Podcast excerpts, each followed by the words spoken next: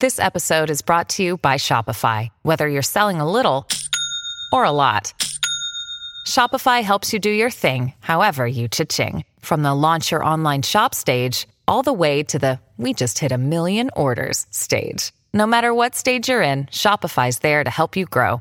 Sign up for a $1 per month trial period at shopify.com slash special offer, all lowercase. That's shopify.com slash special offer. Live to tape.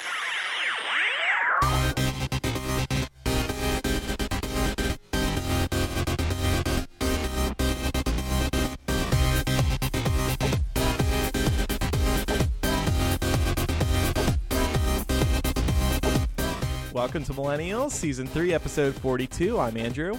I'm Elisa. And I'm Matt.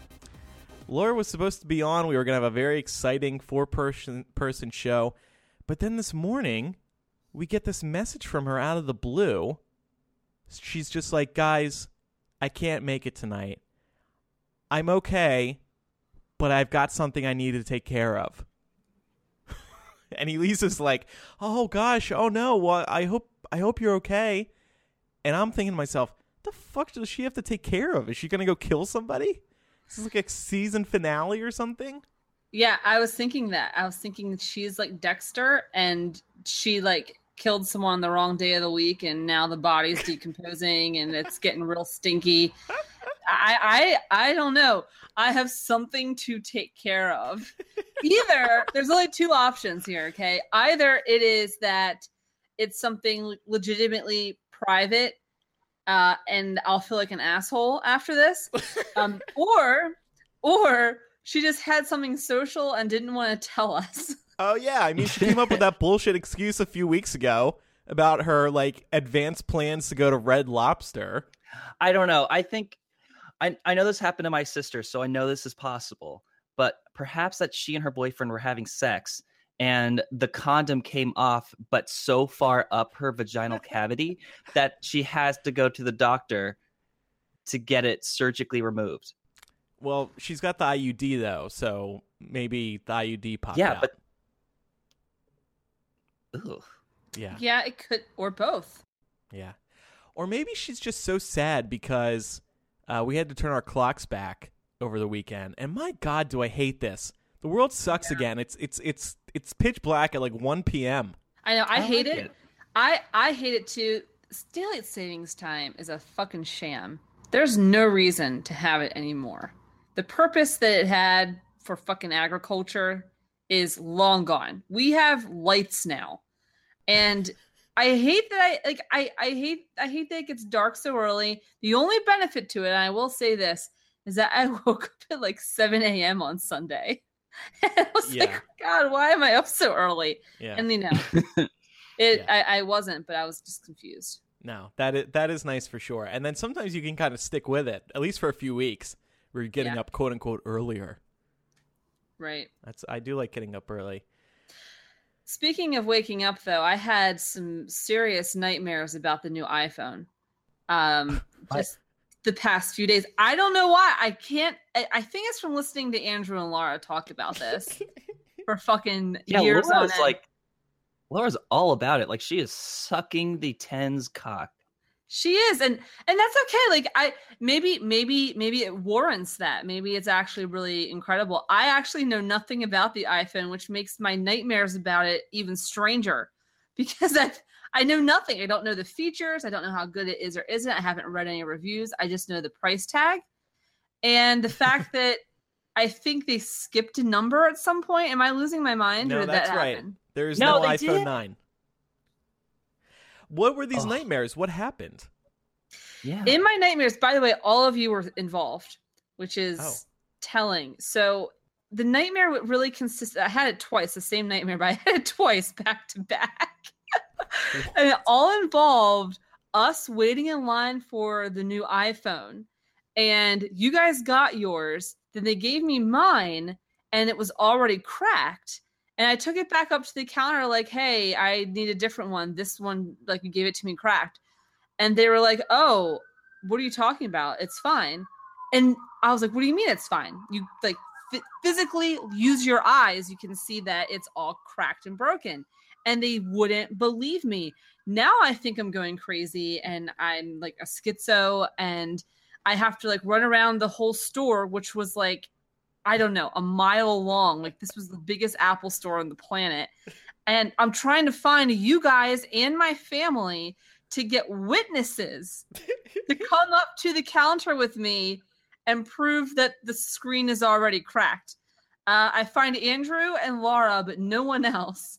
And that's pretty much how the dream ends. We're on our way back to the counter with my broken iPhone. Wow. Trying to, yeah. That, That, that sounds like Apple though. Oh, it wasn't well, I, I know I know they didn't see that it was cracked, but like they like to make bullshit excuses, I think, when something's wrong with your phone. They're like, "Oh, we're not responsible for this. Sorry. You're stuck with it." So, so yeah, Laura is loving her new iPhone 10, and I am as well. I, I both of I got both of us stayed up till uh, 3 a.m. Eastern, pre-ordered it, got it on release day.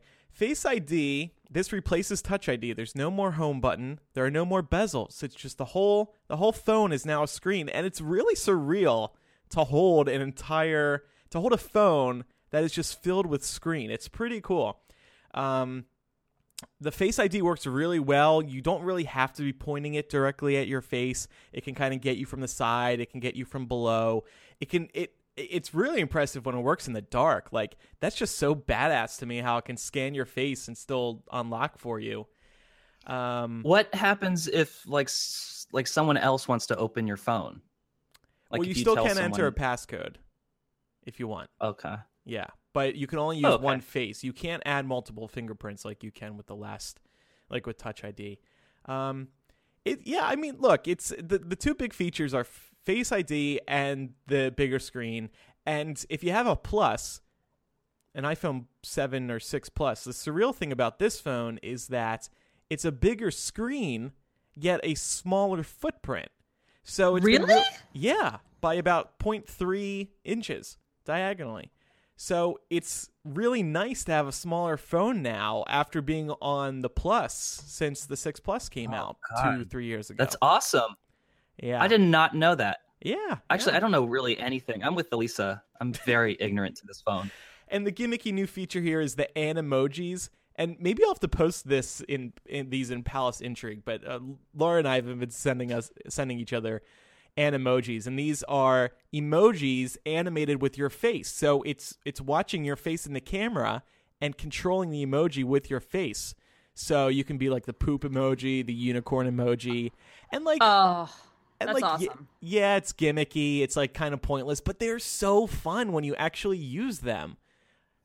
No, I don't. I think that sounds awesome. Are you kidding me? I've lived my whole life wanting to be the poop emoji. Yeah. you know how when you send messages, your it'll suggest emojis to you, and they're Yeah. actually lined up in the order of most used. The poop has been the most used emoji on my list Uh-huh. for years. I think that's I think that's really cool. Now, but here's I still can't get over though they them skipping a number. Why do they skip a number? I'm glad you asked this. Elisa, it's hard to believe, but it's been 10 years since the original iPhone came out. So this is the 10th anniversary iPhone. Oh boy. Yeah, it still doesn't really make sense, but It was just bad timing. Like Yeah. they just didn't line it up right. Yeah, they should have moved a little bit faster. But um, yeah, so that's why it'll be interesting to see next year if they do an iPhone 9 and then a then an iPhone XI for 11, like X Plus. What will it be? XS, Yeah, XS. XS plus. I don't know. Triple X. after the horrible ch- church shooting in uh, Texas, which we'll talk about in a moment, I recorded myself as the poop emoji, and I said, I, I pretended to be God in the poop emoji, and I said, Laura, I'm in deep shit. I, uh, my church is supposed to be a safe space for everybody, Oh, and now I can't she, protect them. She probably loved that. Yeah, a little dark. Maybe that's why she's not on the show today. Yeah. before we get to the shooting, and we have other subjects to discuss as well today, a couple tech topics. Actually, a lot of tech topics after we discuss Texas. We also have some voicemails. Um, quick update on House of Cards. Netflix is now saying that they are not going to continue the show while Spacey is involved. So, in other words, they are not filming anymore. They are either never doing season six or they're going to somehow do season six without Kevin Spacey, but he is not going to be involved. So seems Yeah. like Huh. They're I thought right they now. fired him. Effectively fired him. Uh, Basically, I Yeah. mean, they they said Yeah, that they- they, are not going to do any more work with Kevin Spacey. Period. Yeah. Mm-hmm. I it's going to be tricky. I still obviously Kevin Spacey's Frank Underwood is such an important part of the show. He is the show. So it's so I don't know how they'll rate him out, but I hope they do and they hope they continue the show because Laura brought up a good point last week. What sucks is for all the people who work on the show now they're out of jobs. But that said, I was thinking about this the other day.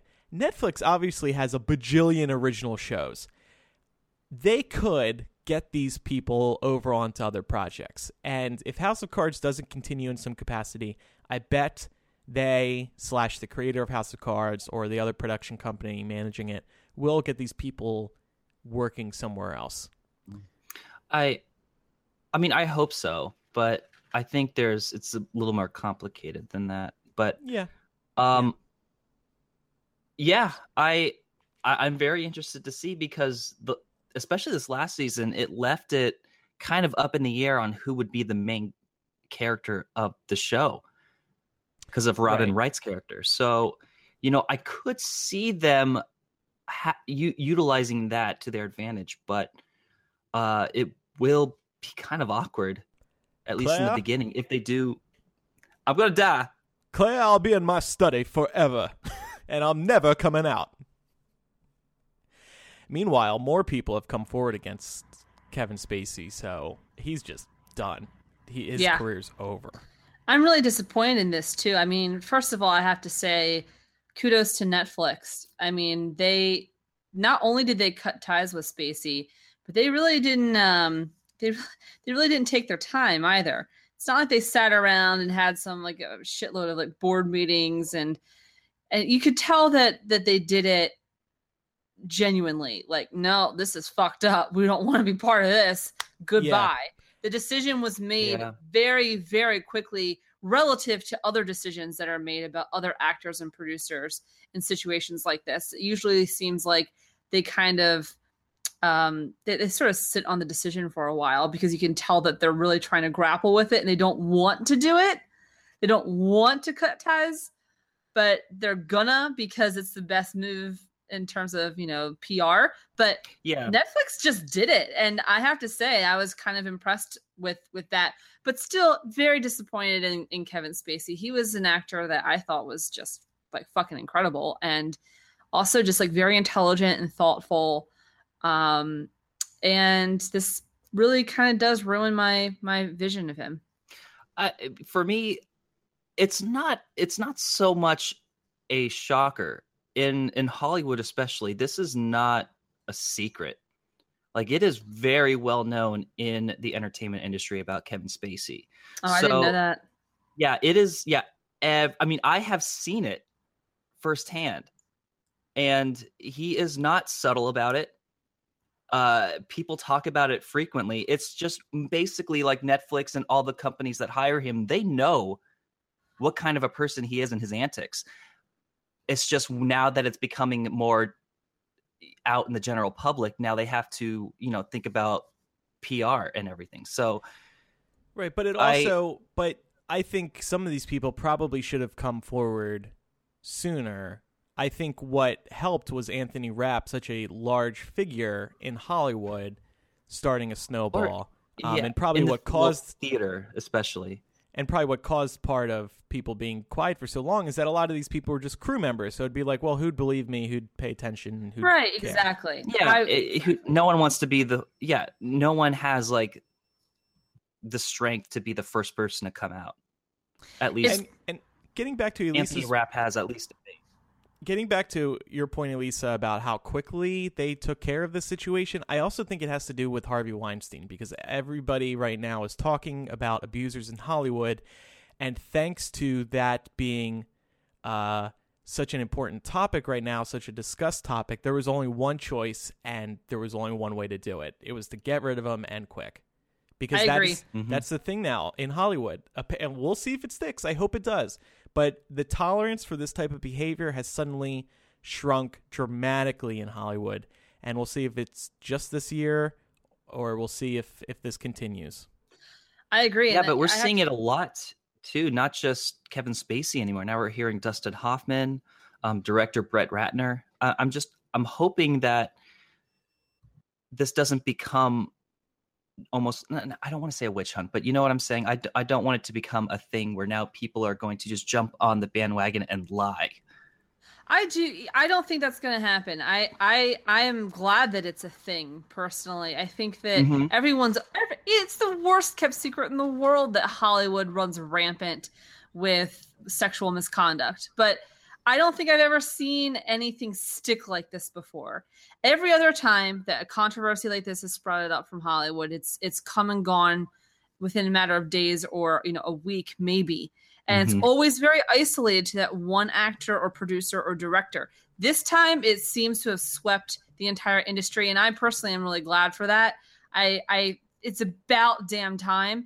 And the last thing I'll say on this on this front on Kevin Spacey is that the only silver lining to this story is that brings attention to the fact that it's not just women who are the victims of sec- of unwanted sexual advances and sexual assault. Um, men can and are victims too, particularly the LGBTQ community. And I, I get why women are the focus because we are the ones who are targeted, you know, nine times out of ten, and so it makes sense. And I'm not I'm not belittling that in any way.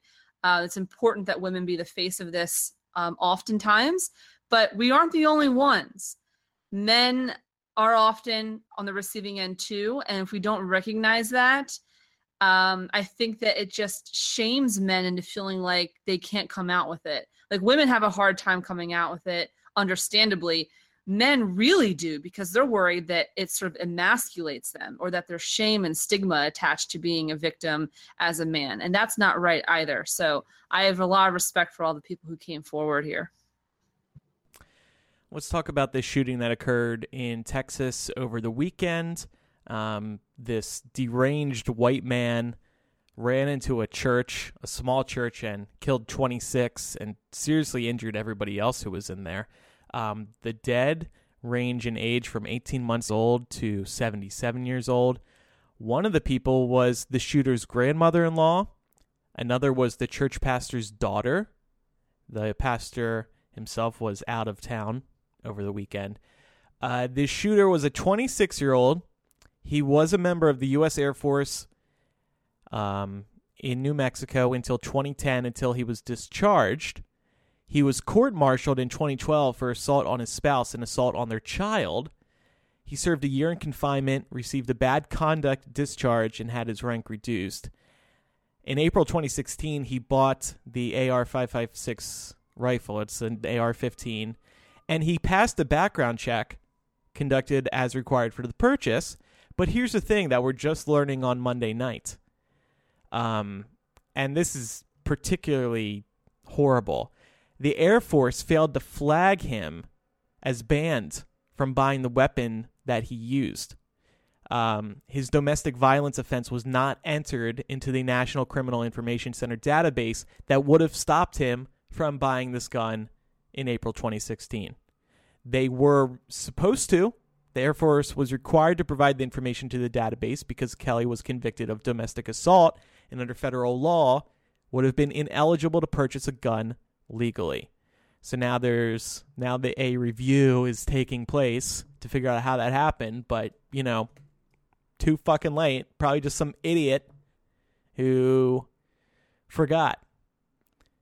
But um this is the largest mass shooting in Texas Mhm. history and it now this statistic is particularly upsetting. It now pushes the 1999 Columbine shooting out of the 10 largest mass shootings in this country's history. And that's significant because Columbine used to be considered the mass shooting. That was the one. It's like, holy fuck, I can't believe that happened. There's video. It was at a school. Mm-hmm. It was insane. And now that's like nothing compared to the shootings that we've experienced in the past 18 years. I and there's also a correlation here too with all of these mass shootings, and that's the AR-15. The AR-15 is what was used in Vegas, in Orlando, in San Bernardino, uh, Sandy Hook. These are all the same gun, and people are still allowed to buy it. Sounds like the AR-15 should be banned from America. There's been a lot of these lately. I feel like hasn't. I, I was watching CNN earlier today, and they were saying that this means that there's been two of the largest, uh, most deadly mass shootings in American history, back to back, almost within like a month of each other. Um, I don't know. I sometimes I worry that sort of like one mass shooting leads to another because, you know, folks who might be on the edge or might be considering it, they they see a mass shooting, they see and and it sort of inspires them to do the same. Yeah. So it, it makes me even more reticent to feed into the the news monster, as it were. You yeah. know, I think that sometimes I, media coverage really goes a little crazy with these. And I want to be clear, they're they are in a tough spot because on one hand, if they don't cover the shooting well enough, they're going to be accused of being insensitive and of being desensitized and you know letting a really important tragic story go and, and victims deserve to to have their story told but on the other hand if they cover it too much and it's just non-stop wallpaper um, headlines about the shooting then they're accused of what i'm accusing them of basically which is going overboard so i recognize that they have a really fine line to walk but that's mm-hmm. that that said i think they can walk it a little bit better it truly is just the only thing you hear about every single minute of the day for days on end. I kind of think that's a good thing because we don't want to become oh, I'm forgetting the word right now, desensitized to these types of things happening. We need to remember yeah. that these are still big deals. It's getting but, it's it's being but, normalized. Right, but I do see your point, Elisa, because we also don't want to glorify the shooter or make anyone at home maybe who may be considering it, thinking like, right. "Oh, I want to be on the news. I want Anderson exactly. to come to my town." And I to people like Anderson's credit, he never uses the name of the shooter because he doesn't want to give them that attention. He and he likes to focus on the victims, which is good. Anderson can do no wrong. He is a perfect human. I I think our our government or our uh, justice system really needs to focus on domestic domestic abuse, domestic violence a lot more carefully, or or maybe switch things up on how they c- go about doing it because it keeps coming up with all of these mass shootings that the shooter has had a history of domestic abuse and violence. Yeah, yeah. I I agree. I was gonna. I agree with that, Matt. I was gonna say, you know, this is one of the most disturbing parts of this story for me is that you know, just dozens of people are dead. So many of them children, all of them innocent. And why? Why really? And and you have to admit that at least part or much of it is because someone was allowed to have a gun who shouldn't. Mm-hmm. That's really that's really the bottom line. And it this story in particular challenges the idea that there's nothing we can do. You know, the Onion always publishes a headline anytime there's a mass shooting that says, um, Nothing we can do to prevent this, says the only country in the world where this happens. Mm-hmm. And I, I, love that. I, I love that too because it's it's poignant, it's true, and this story in particular should tell us, if nothing else, that we can do something we're not powerless here. Mm-hmm. This is a perfect example of, of an American citizen who should not have access to weapons, period. He had a history of, of abuse, and statistically, almost every mass shooter has had some sort of history of domestic abuse or assault. And and if if you have a history if you have a rap sheet if you have a criminal record that's a that's a violent criminal record i'm not talking about stealing bubblegum from your local convenience store. If you have a criminal record that's violent in nature uh, mm-hmm. uh, and you shouldn't have access to him i feel like that is something that isn't partisan that's just really basic common sense. And it should in some weird fucked up way give us a certain amount of hope that there is something we can do about it, which is to prevent folks like him from getting guns. And it's just a matter of having the will to make the laws that that can accomplish that. Um, it's we're not powerless. I think that needs to be the takeaway from from this story Right. more than anything else. and I guess the kind of I guess it's kind of fucked up to say, but the fact that we've allowed this to go on for so long and not do anything, we've accumulated enough data to see a trend.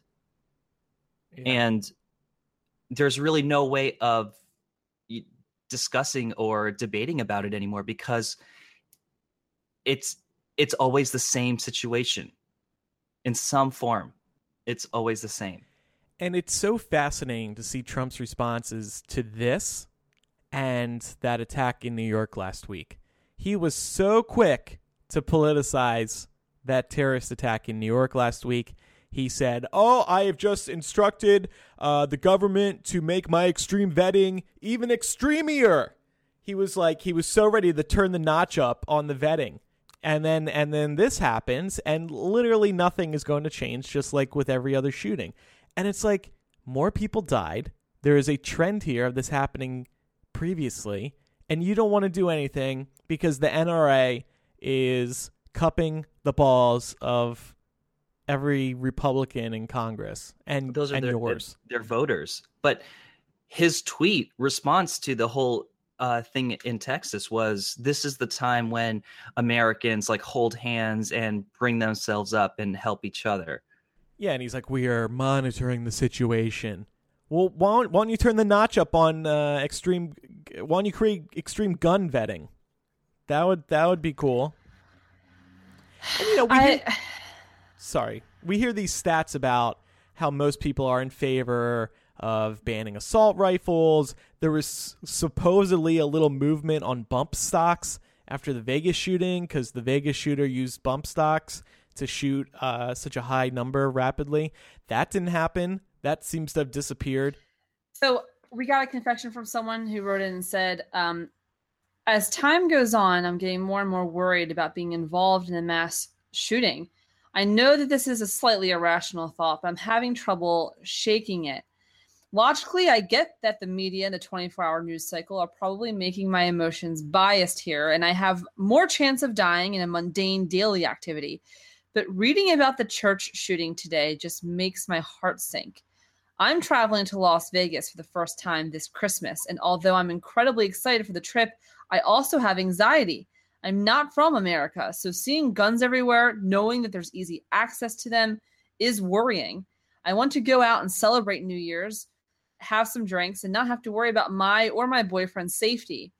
I know that we have to not let the terrorists win, terrorists win by going about our lives and not living in fear. And I've always said that, and I've always believed that.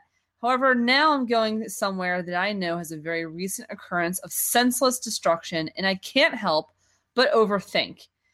Do any of you guys have this experience? How have you not let it ruin your experiences? Oh yeah. Um for me, definitely recently for Halloween, uh, I was um, a little concerned, a little more concerned than I thought I would be about going out where there is at least half a million people who are walking around on a on the Halloween parade route in West Hollywood, and you know, there's only so much that you know law enforcement can do because if people plan this ahead they they will try to find loopholes and ways around it. But i i don't want i, I think my reasoning for not letting it get uh to me is that i don't want to give them the satisfaction of having power over me or my decisions And so an inspirational story is what happened in New York. Uh, that terrorist attack happened, and it was horrible. But that night, there was a big Halloween parade in New York, and it stopped nobody from coming out. New Yorkers are just, you know, they just move on. They don't let the terrorists win, and I, I that was cool to see. Um, I don't, I don't let it affect me because my point of view is there's no way it's going to happen to me and I know that's what people say when they're interviewed on the news because they were near a shooting. But um, really, statistically, there's just no way it's going to happen to you. I can see Vegas being a square, scary place because, gosh, it is the worst shooting, and you're and you're from out of out of the country, so you're not used to our gun culture. You won't. It's not like you're gonna see guns around. You're not. you it's gonna feel like any other place you're used to partying at. Um, Vegas is amazing. Honestly, though, I have thought this since that Vegas shooting. I would not be on the strip this year for New Year's Eve. They shut down the Las Vegas strip so everybody can go out on it to watch the fireworks be shot off of half of the hotels on the strip. And it's really cool. It's really fun. I've done it a few times. But I would not be comfortable being in a mass of people on the strip in view of thousands of hotel rooms high above me. Not this year. Yeah. I mean, that's a, a perfectly logical feeling and opinion to have. So I, just so just watch the fireworks on TV from the, the but like it, but it's not so much that you know because it happened in Vegas you should be very careful in Vegas from now on. If this shooting showed any indication of anything, this was just a church in a very small town, very small town, conservative, and it it, it happened there it can happen literally anywhere. So really you if it's going to happen to you, you will won't really have any way of predicting it's going to happen. I would also say, you know, if it makes you mentally feel better, something that I do when I'm out in public is I look around at exits. Um, if I'm in a movie theater or some sort of like concert hall, I try and sit near the exits um, and I try to make sure like I know like what my escape route is if something mm-hmm. happens. And even if I'm out in public, like a mall or whatever, I think I pause just periodically, not obsessively, but you know, occasionally I will pause and think, all right, if something goes down, what's my plan? And weirdly enough, I get why that doesn't work for everybody. For some people, that's just going to hype you up even more and make you super paranoid. For me, though, it gives me peace of mind knowing that I'm being vigilant and that I'm thinking about it because then, in the very, very off chance something happens, I I have a plan. That puts my mind at ease. So maybe try that. We have 25 people listening live on Patreon right now. Thanks to everybody who's streaming live over at patreon.com slash millennial. Roshni is chiming in, uh, noting that Massachusetts, actually a couple days ago, became the first state to ban bump stocks after the Las Vegas massacre. So good job, Massachusetts. Now, if just the whole country could catch up to you, that'd be pretty cool. Little progress. Yeah. yeah. So I don't want to um, don't want to take away from the shooting in Texas. That's something that I'm sure we'll probably talk about again in the future as more we learn more information um, about the victims in particular. But I wanted to switch gears a little bit because I found a story earlier this week that um, kind of kind of exemplifies everything we've been discussing on the Russia investigation front. Um, two really big, popular conservative Twitter accounts were just outed this week as being Russian trolls. Jenna Abrams, that's Jenna underscore Abrams, boasted nearly 70,000 followers, and she was featured, her tweets were featured in numerous articles throughout the 2016 presidential election. We're talking big outlets, guys, shit like USA Today, the Washington Post, the BBC, and Yahoo. Her tweets were featured in all of those outlets. She got a lot of traction. There's a lot of examples of conservative and liberal commentators retweeting her. Uh, turns out she wasn't real. Jenna Abrams was one of more than 2,750 fake Twitter accounts created by employees at the Internet Research Agency. Now, the Internet Research Agency is a quote troll farm funded by the Russian government.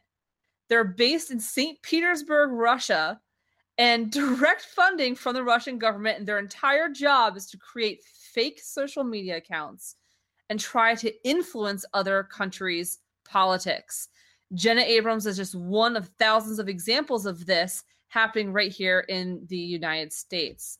Um, in addition to her account, there are a few other very popular conservative uh, personalities who were outed as being non existent, including Laura Bailey, South Lone Star, and 10 GOP. All of them had tens of thousands, if not hundreds of thousands, of followers, and all of them were featured in major news articles. Um, and they have since been deactivated on Twitter. Twitter has took them down a couple months ago. But it should be noted that Jenna Abrams, for example, her account started out not being super active, um, just tweeting some things occasionally. And as she grew a, a, a more and more followers, she became more and more active. Some of the things that she said that gained a lot of traction and got her featured in real news uh, outlets were things like this from May 6th. She tweeted, You come into my country and you ask me to change our traditions because it offends you. Hashtag refugees not welcome. Um, a little bit later, she tweeted, To all the people who hate the Confederate flag, did you know that the flag in the war wasn't really about slavery? It was all about money. Uh, those are some examples from a fake troll Russian Twitter account. Here's what blows my mind about this not that these things exist, it's not these Twitter accounts exist that blow my mind. It is how fucking good they are at choosing which topics to get people riled up about. These the Russians were playing us like a fiddle. Mm-hmm. The Confederate the Confederate flag, the whole mm-hmm. refugee mm-hmm. issue in, in every case, when you look at these troll Twitter accounts, in every case, and you look through their tweets, they are always targeting our worst fears. They are playing upon and manipulating our sense of division and our fears and, and our desire to feel safe and yeah. unified. They play against that. So, like the Confederate flag is a great example. Um, and trying to rewrite history, saying that it wasn't about slavery, it was all about money by the way, um, a a columnist had a very good response to to this fake Jenna Abrams on that account, and he said, "Well, it's much easier to say the Civil War was all about money when your ancestors weren't the weren't the currency." Um, and, and but, but this is and, and that tweet by the way got 59,000 retweets, 139,000 likes. I mean, this is big shit, and they yeah. know exactly what divides us, and and that's right. what they go for. That worth noting. Crazy. This occurred on both sides, but they were they were targeting Democrats and Republicans. They weren't just trying to uh, target Republicans who would share this stuff.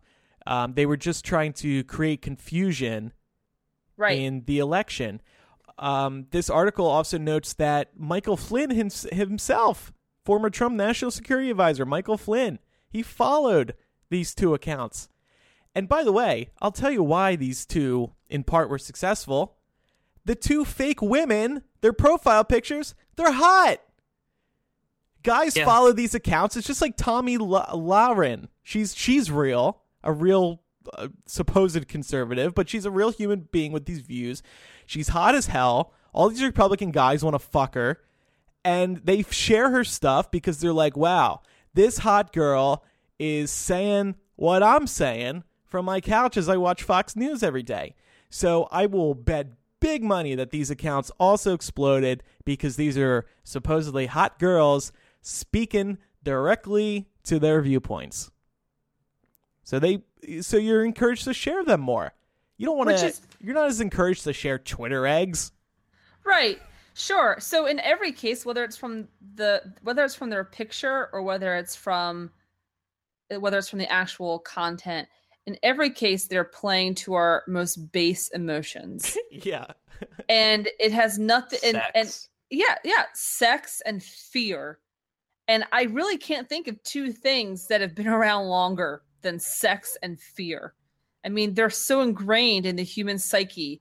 Um, that it makes complete sense why it worked so well, frankly. But Andrew's right. This is important this is not this should not be taken as more fuel to you know hate Donald Trump and down down down with with you know Republicans and yada yada because they played us too. They played liberals too. A lot of the accounts were also um, liberal commentators, fake liberal commentators that didn't actually exist. And they tried to confuse liberals, they tried to divide liberals. Part of their ploy was it was in getting the Hillary and Bernie supporters to hate each other. So they also played against us too. We've got to start thinking of Russia as not like this the, Russia and and their their attempted influence on our politics can't be seen as just more fuel to the fire, as just more reason to hate Republicans. It can't make us feel self-righteous like, "Oh, I told you so." That's not that sh- that can't be the narrative.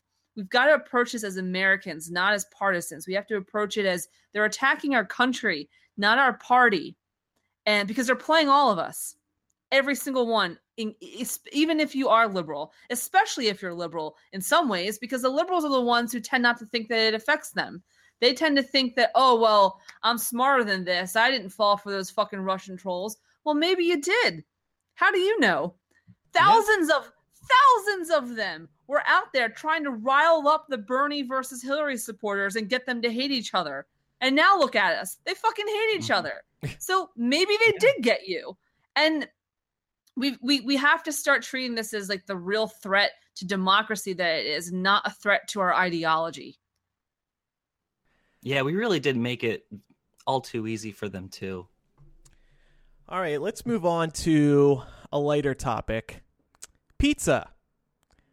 Papa John's reported dis- disappointing quarterly earnings and in their conference call with investors, they blamed the NFL and this caused an uproar on the internet, um, and with football fans, and with pizza fans in general. Really, um, uh, CEO John Schnatter, Papa John himself, said that the NFL leadership has hurt Papa John's shareholders. This should have been nipped in the bud a year and a half ago. And they are they are saying Papa John's sales have tanked because the NFL viewership has tanked. If you've watched the NFL, you've known that Papa John's has a partnership with them. You see some of the football players doing the better ingredients, better pizza, Papa John's ads. And apparently their their sales, according to Papa John, were riding on how many people were watching football. And so like I said, NFL viewership has dipped. It's not clear why. Some people like to blame Colin Kaepernick and all of that fallout there. Others will blame just changes in how we watch TV. We like to binge our TV. We like to watch Netflix now. Um, maybe football is becoming a generational thing. Um, well, and people probably blame them for their shitty pizza. Exactly. That's what pisses me off. And a lot of people online, it's like, hey, Papa John's, your pizza isn't that great. In my opinion, Domino's is where it's at. They're doing innovative things. Their pizza, their handmade pan is the best pizza to enter ever enter my mouth. They have a great app. They have all these cool ways you can order, like with an Echo or with uh, maybe with Siri with the app. You get rewards points. Like other pizza companies are just on the ball, and Papa John's isn't. Mm-hmm. I mean, as fast as you know, like cheap and fast pizza is concerned, I do think that Domino's is top ranking out of all the other pizza chains because it relies a lot on consumers and they they try to keep people interested not specifically in one niche such as Papa John's and people who watch football because why the why the fuck do you like want to just order from Papa John's when you watch football. People also order Domino's. Like they don't have the monopoly on it. Yeah. Yeah. Elisa, why do you think there's been a drop in NFL ratings? I know you watch. I do. You know what? I've been actually wondering this myself. I'm not 100% sure. I do think that there are those folks out there who are put off by uh, the whole kneeling controversy uh, on both sides of that issue. By the way, I think sometimes people, I think right now people just have fatigue about social issues and political issues and and NFL has always been sort of an escape. Sports are an escape and a healthy escape from that sort of thing. And so once it infiltrated, a lot of people probably didn't necessarily want to um, watch. Although I think that's a total cop out. Um, maybe that has something to do with it. I really don't know. Um, I also just think that people have been very disheartened with a lot of the scandals that have been happening to NFL. Like there was the whole like deflate gate. Um, there's been multiple cases, mostly the Patriots, of of teams cheating. And that really ruins that really ruins the vibe. I mean, I know a lot of Patriots fans, for example, who have been lifelong Patriots fans, and then multiple instances of them cheating came out. And it's not that they hated the Patriots at that point, it's just that they stopped really being engaged and passionate about it because you know, it it it disenchanted them. So that could be another part of it too. All of like the cheating scandals. Um, I don't mm-hmm. think there's been any this year, but there were a number of them last year. So wouldn't be surprised if that was it. I just don't think the whole, you know, Colin Kaepernick kneeling on the Pledge of Allegiance is going to, you know, get people's appetite for pizza to be subdued. Like, yeah, I, am gonna want pizza no matter what. And pop right, exactly. And if you love a certain food company, you're not going to stop eating them. So maybe Papa John, if you made better pizzas, people would continue to stick with your pizzas instead of going elsewhere. I I think they were just needlessly pointing the finger. And uh, Papa John's or DiGiorno started dragging Papa John's on Twitter. It was pretty damn funny. They were pointing out how um there's how Papa John's uh, stock price was slipping and uh, they changed their Twitter bio to say "Better pizza, better sales." It's DiGiorno. Isn't DiGiorno great? That. Have you guys I had DiGiorno?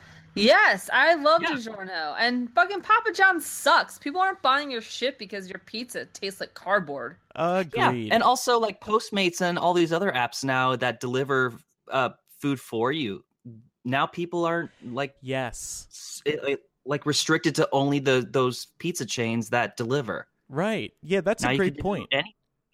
I, I think I think uh, that that could be a big reason because pizza used to be really the only thing that you get delivered. Maybe Chinese food as well, but now basically any place in your area will be delivered thanks to the services that Matt mentioned. Um, and and a lot of and DiGiorno is really good. I just had a take and bake pizza from a really great food store chain here. It was cheaper. It was made fresh. Like it's just really good oh, stuff. Oh my god! Do you guys have you ever had Costco's pizza? No, but I bet it's amazing. It's, it's so fucking good. Costco has the best pizza. It's so good. Well, speaking of delivery, I wanted to mention this tech story. Amazon, you know, they they try to innovate with delivery. We all love Amazon Prime and their two day shipping. Um, you know, they had that flying delivery thing. That one hasn't panned out yet. Maybe one day. Um, but they are debuting a new service later this week called Amazon Key. They announced it a couple weeks ago. It's a new program for Prime members that lets the delivery person drop off the package inside of your home. So, to make Amazon Key possible, you have to buy this $120 internet connected security camera called the Amazon Cloud Cam, and then you also buy a smart lock. And they have preve- they have um, promotional deals going on right now where you can get the package for $250. And if you're signed up for this Amazon Key service, what's going to be able to happen is that when the delivery guy or girl arrives, they will be able to unlock your front door. This camera that's positioned at your front door will click on, and you will be able to watch the person drop the package inside of your house. Now, you can all guess how this has gone over with the internet. Most people are saying, fuck this. I don't want somebody being able to get into my house. I want to get both of your opinions on it, but first I'll just say I think this is fine because I would prefer the package be placed right inside the door And by the way, that's the other thing. The delivery person will only poke their head in and plop it right next to the door. They're not going to go into your kitchen, drop it off, make a sandwich, take a shit, and then leave. Um, they're just briefly opening the door for a split second. I would rather have the package placed sla- safely inside my ha- home than having it sitting outside the door or maybe in a um, package receiving center, especially if it's something expensive. Yeah, I agree with that. I just, I, I've, I've always, I have very mixed feelings about because on one hand I agree with you. I've always sort of wished that there was a way to get around the theft issue. On the other hand, I worry that is what if this makes theft even more likely? Like, what if, like the guy? I mean, you're really just saying like, "Hey, stranger, come on in," um, when I'm not home, even. Um, and I get that I get that they have these fail safes for making sure that the actual delivery people don't steal. But what if they just forget to lock your door or something? And now the door is just left open for anyone to come in. Well, the, the the so you have a smart lock and it'll lock itself. Oh, okay. I'm well, pretty yeah. sure because I've I actually have one of these smart locks and they can just it kind of takes over the deadbolt from the inside. But yeah, I no, think it's really like a case by case basis too. Like it, like I wouldn't want, uh, I wouldn't want to have this if I had a dog that does not trust strangers going into the house when it's just them, Mhm. and I don't want to risk an Amazon employee possibly getting attacked, and also, like for me, I don't like. I personally would not get this just because it just doesn't it's it's it's not something that I need in my life. But if like theft was a problem in my area, if people were known to like n- constantly not have their their shit when they say they were, then I would get this. a couple of people are it really depends. a couple of people listening live on Patreon are bringing up a good point, and I thought about this as well. Tora and Katie are pointing out pointing out the pets thing. What what'll happen? Will your will your cat or dog bolt for the door, or try Right. to attack the person? I think that is a very legitimate concern. However, if the delivery person is in and out really quick, you know they may have to push the animal back a little bit. Um, but hopefully that problem won't occur because what's yeah, gonna but it shouldn't be the employee's responsibility. I mean, I Yeah. feel like buying this and having this, you kind of sign off on a terms and conditions, like you are responsible for making sure that this employee can drop your package that you purchased seamlessly. Mm-hmm. There was a study done to see how many people would actually buy Amazon Key, conducted by Recode. 60% of Americans said they would definitely not buy this product, and 23% said they are uh, considering buying it but not seriously. I think it's for people who are very comfortable with their presence online. They're not scared about credit card theft, stuff like that. You're just not paranoid about all these internet trends and how nothing is private anymore. I'm one of those people. I know when uh, it's rare, but when a package does come to my door and the UPS guy knocks, that's like one of the rare times that Brooklyn actually like bolts and barks loudly. I, I don't know if it's because of how heavy the person's hitting the door or what, but um, he would be somebody who would run towards the door, but hopefully he wouldn't run out. Well, I mean, if you're expecting a package, like you would put Brooklyn in a like in an enclosed area, so he True. wouldn't Yeah. be in there. But like this this thing, this Amazon key is definitely not something that is geared towards like the general public. Like I f- I mm-hmm. feel like this is geared towards a certain demographic of people Yeah. that need something like this. Rashni, listening live, says anyone who's not worried about cybersecurity is insane. Look, I've just come to accept that we're all out there. There's nothing we can do to hide. So, I I am a little insane though. That's Yeah, that too. true. But you know, Moving- if you think that you have the ability to protect yourself completely, that's insane as well. uh, yeah, agreed. Moving on to AP choice now. This is from Sarah. What are your thoughts on dating trends and the bizarre names people come up with for them, i.e., ghosting, zombieing, submarining? Have these happened to you or have you done them to someone else? Is there a trend that you want to name? For example, my friend thinks werewolfing should be where your significant other only shows up during the full moon. What? Okay. This is like a reverse Remus Lupin situation. I was gonna say, like, if your boyfriend shows up and smells like wet dog. So I wanted to ask you guys. I think we all know what ghosting is. That's when you're talking with somebody over text or Facebook or Tinder or whatever, and you just stop replying to them. Yeah. Yeah. I've been guilty of this so many times because it's just I know it's dickish, and I'm sorry. You will think less of me, but I, I just it's easier for me to just ignore somebody than to explain why I'm go- why I'm going to start stop talking to them. I don't I don't do it to people I get serious with, but if it's like somebody I'm just like randomly talking to on Tinder or whatever, yeah, I'm gonna ghost them. Um, God, that's. Uh, I don't.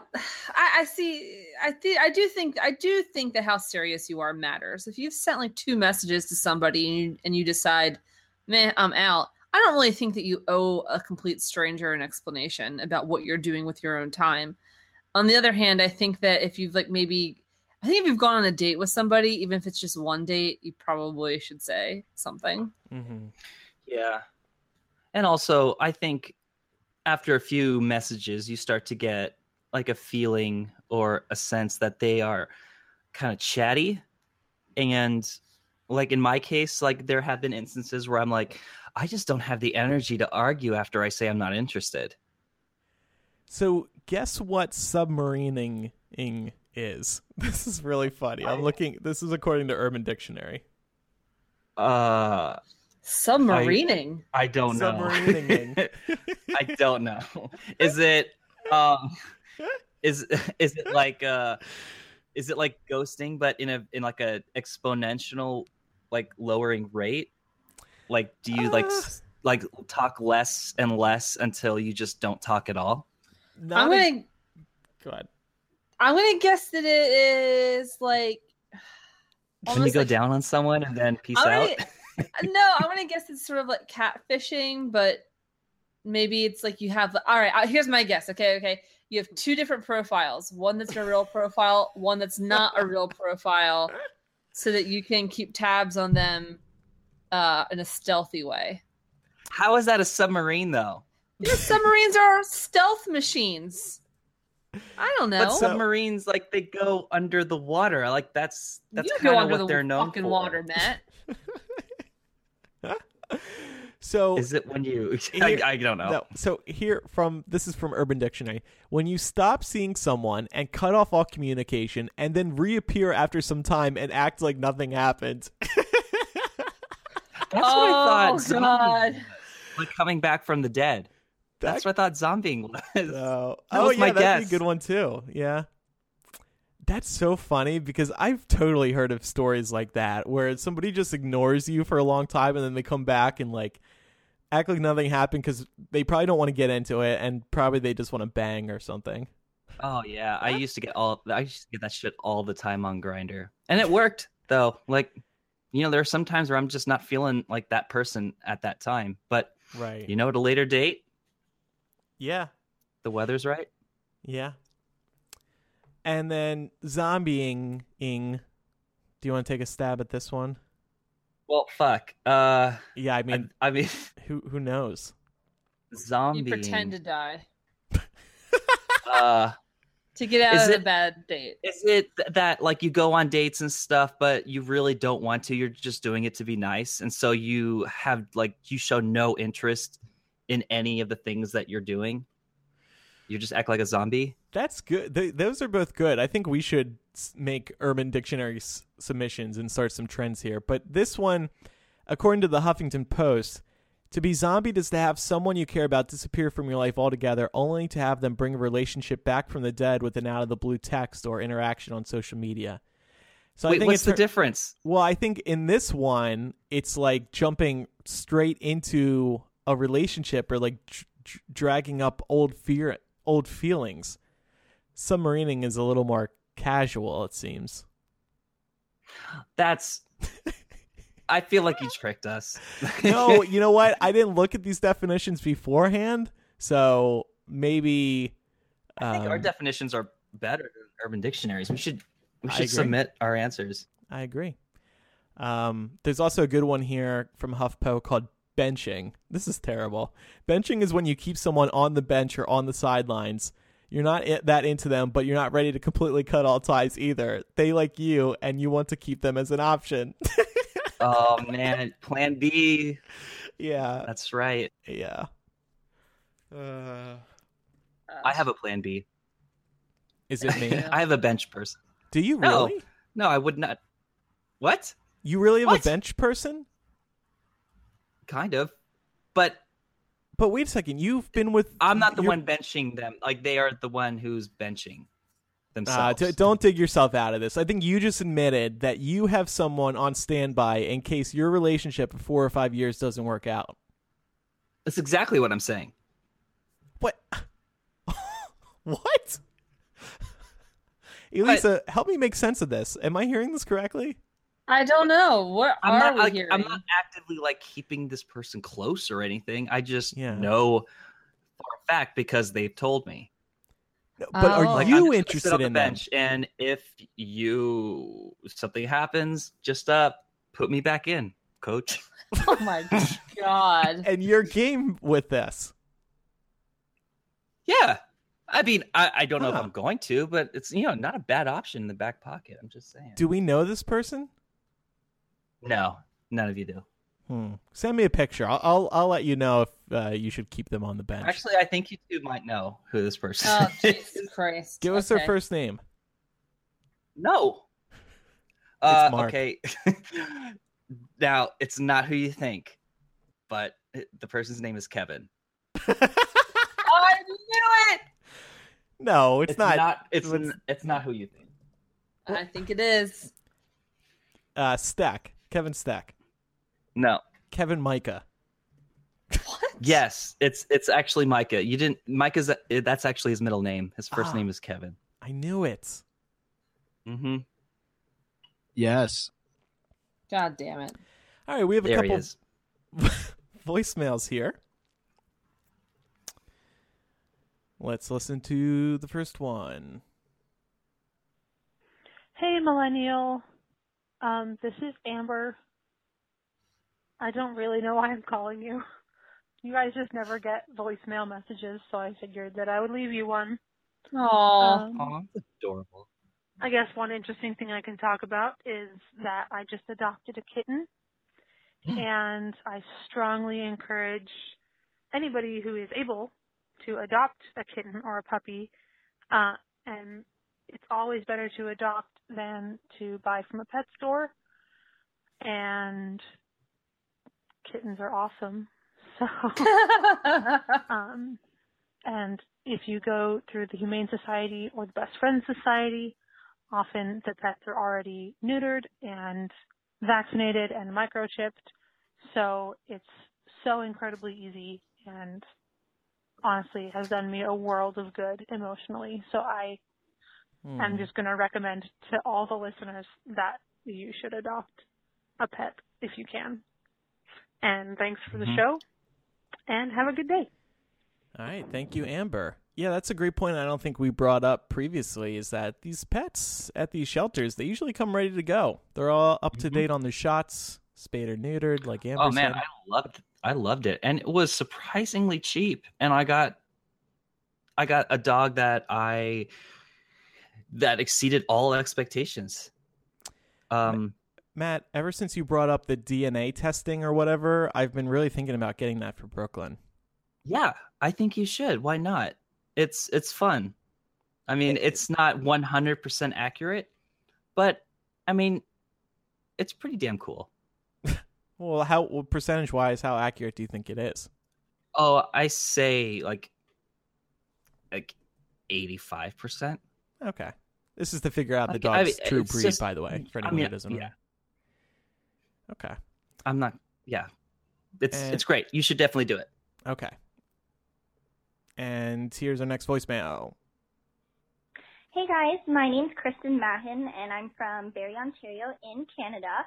Um, I just read an article that I think would be perfect for a millennial discussion. Um, so the province has just made it illegal to protest outside and near abortion clinics in Ontario. So to, to save time, I'll let you guys look up all the all the details. But I just wanted to say that I think I personally think that this idea is fantastic. Um, I think the biggest backlash this report is getting that I've been seeing online is people saying that it violates freedom of speech.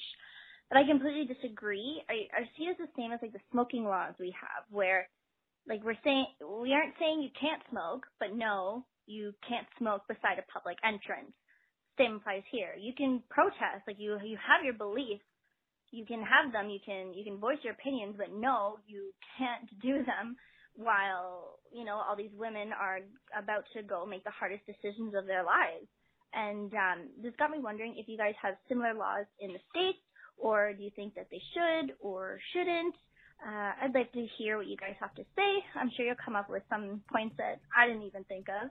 And I just wanted to say you guys are amazing. I love you all. And your podcast makes the drive to work so much more enjoyable in the morning. Bye, guys. Thank you, Kristen. What a great message. Yeah. That was a good one. I did some Googling after hearing this voicemail, and maybe it's because um, the recent news about Ontario has been flooding the Google search results, but I can't find any laws in America that that ban protests happening outside of abortion clinics. That said, I don't think so. I think you're an asshole if you're standing outside one of these clinics and you need to get a life. Uh, these people, as Kristen points out, are making a very, very, very hard decision walking into these buildings, probably unsure as they walk in if they should actually be doing this or not. And this these dicks are standing outside trying to turn them away from going in and doing it. So it is horrible, and I'm glad to see Ontario doing this.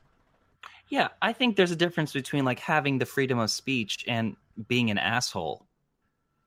Like Yeah. I think you abusing the right or doing something that is abusive uh it d- does not like fall under the umbrella of freedom of speech.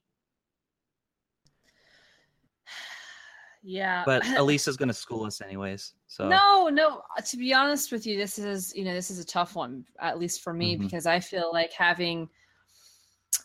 I detest those people who do this, um, and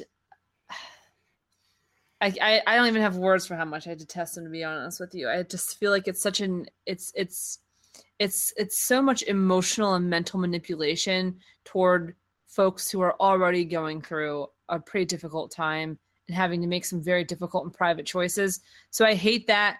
And I really anything that that gets them away um, makes me happy on a personal level. But I do worry a little bit about like freedom of of expression um, here in, in instances like this. At least in the United States, the where they draw the line here is that you're allowed to protest and say whatever heinous bullshit you want so long as you're on public grounds but you can't actually do it where uh, the building is located or like on the premises of where like the the clinic is Mhm. located because that's considered private property. And so that's sort of where your first amendment rights begin and end. Um, and to me i feel like that's maybe like the best i don't know compromise that we can come up with. I think I, I think why it's a little like there is a gray area or it's it's difficult to really decide on whether it's appropriate or not is that yes like these people are protesting but they are also uh like victim shaming or pointing the finger. They are verbally attacking individuals yeah who are going into these clinics I, I do think that, that that that makes a difference. I think that I've seen some examples firsthand of groups out there who are screaming at the women walking into these clinics, and I mean, just horrible obscenities, accusing them of murder and all kinds of shit. And that I can understand why that would not necessarily be protected, and why that would be considered verbal assault. so uh, that I'm not down for. But if someone is just quietly standing there with a sign that says like you know no abortion, whatever. Uh, if they're quiet about it and they're being you know respectful about, I I don't know that I can. I fucking hate it. I disagree with them, uh, but I don't know that I can, in good conscience, say that they don't have that right. Reminds me of the God hates fags people who who Right. protest funerals. Like that's Right. bullshit too. It is bullshit. Yeah. Mhm. Okay, let's to wrap up the show here. We got a couple of emails. This is from Kathleen. Hi guys, just wanted to send a quick note to thank you for talking about what Nestle is doing in Erin and Aberfoyle. I was vaguely aware about it since I live in Guelph Wow, all these interesting town names. Um, but I didn't know enough. I still don't, but I wrote an email using the link you provided and will be making sure me and my family don't buy any bottled water moving forward. I'm embarrassed that I know didn't know more about this and kind of scared. Wasn't the new Mad Max movie all about the world running out of water? Anyways, thanks so much for covering it and spreading the word. It means a lot. There you go, Elisa. You're making a difference. Kathleen wrote was- an email. I was really happy to see this. This the, sometimes I go off on these tangents and I'm never sure if it makes a damn difference besides just making me feel better. So I was really stoked to see that one. You could read the phone book, and the way you speak so passionately about these topics is Aw. compelling. Mhm. We'll try that like- sometime. You give it some sort of nuance, so to speak. God, fuck off. you should be in these Papa John ads. You could sell those cardboard pizzas. Oh Christ. I wouldn't though. Maybe I could, but I wouldn't. Better ingredients, better pizza, my ass. right? I would sell that. Um, this next one's a confessional. This is a I have a bone to pick with you, Andrew. I just wanted Elisa to know. This is again, this is a confessional. I just wanted Elisa to know that on the most recent episode of Mugglecast, Andrew ridiculed Micah and Eric for believing in ghosts. So now I'm wondering, does he think that Elisa's just crazy or spouting bullshit when Chickahominy comes up? S- That's a good question, Andrew. So, first of all, I think ridicule is a bit of an exaggeration. I did think they were crazy. Uh, ridicule, I don't know. Second of all, um, I have been to Chickahominy, so I can speak to and I understand the eeriness of the establishment. Micah and Eric really didn't have any spooky scaries to share or didn't have any scary ghost stories. So I, I didn't really believe them. Uh, that said, yes, I believe ghosts are bullshit. Come on. What? They're What in do you- Harry Potter because they're fake. Oh my god. Well, okay, castles are in Harry Potter too, but they're real. Yeah, but that's, That's- like that's that's tangible. We we have we have photos of of castles and we can visit castles. We don't have photos of ghosts. We can't go visit a ghost. That's debatable. That's highly debatable. This Matt, do you is- believe in Uh, ghosts? I don't know if I want to answer this. Matt, Sounds like you don't. No, Matt, no, Matt. yes. What? Matt, choose wisely. I want. I want to believe. Uh huh. But Is that okay? no, No, that's it. That's it. no, that's not it. I mean, I have issues with ghosts. Oh I don't my know. god. I don't. I don't know. I mean, I. I don't know if I want to label what I believe in as ghosts. I do think that um, there is some freaky shit, Uh-huh. but I don't know if ghost is the right word for it. Because okay, okay. Why the fuck are all ghosts like from the Victorian era or earlier? How come we don't see any like millennial ghosts or anything? Why don't we ever see any ghosts that are like on Tinder or on Facebook, like just Yeah. swiping through apps? Can ghosts hold phones? like you yeah like you're taking a shower and then you come out and then a ghost wrote on your your fogged up mirror like what's your wi-fi password or something like something a millennial would do like it it just doesn't happen Yeah. All right. Well, next week's episode, we will get back to Surprise Bitch, and there's a confessional we've been holding, but we've uh, just run out of time again. On this week's After Dark, I'm going to tell Elisa and Matt about a big release that came out of my ball sack this morning, but it's not semen. It was something else, and I I I, I, It could only be disgusting. I messaged the group to give them an update. I told them about it while it was happening, and I said th- there was so much coming out that I could have buttered a bagel with it. And oh Laura my says god, you did. she's never eating a bagel again. So I'll explain that. And we decided we're going to kind of do like sort of a grab bag of discussion topics for this week's After Dark. We're going to discuss our irrational fears, um, things that are really basic that we're totally shit at. We also asked the Facebook group for help there. So that's all over at patreon.com slash millennial. This installment of After Dark will be available to $2 and up patrons this week. They are normally reserved for the $5 level. Um, a But- new episode of Landy should also be out this week if Laura is not arrested for murdering somebody. We just want everyone, no matter what level patron, to uh hear this disgusting fucking story about Andrew's balls. because if if I have to live with this knowledge, you all do too. This is the type of honesty and these are the type of stories that people want to hear. So I'm happy to continue creating these types of uh, stories, having these experiences for our listeners. It. I mean, it's it's jungle down there. You know, I feel like he's saying something about my personal grooming, and I'm not even going to go there. That used to be true a little bit. I've since taken care of business, and this segues nicely into the outro song, which um, I dedicate to Laura this week. Thanks everybody for listening. I'm Andrew. I'm Elisa. And I'm Matt. See everybody next week. Goodbye.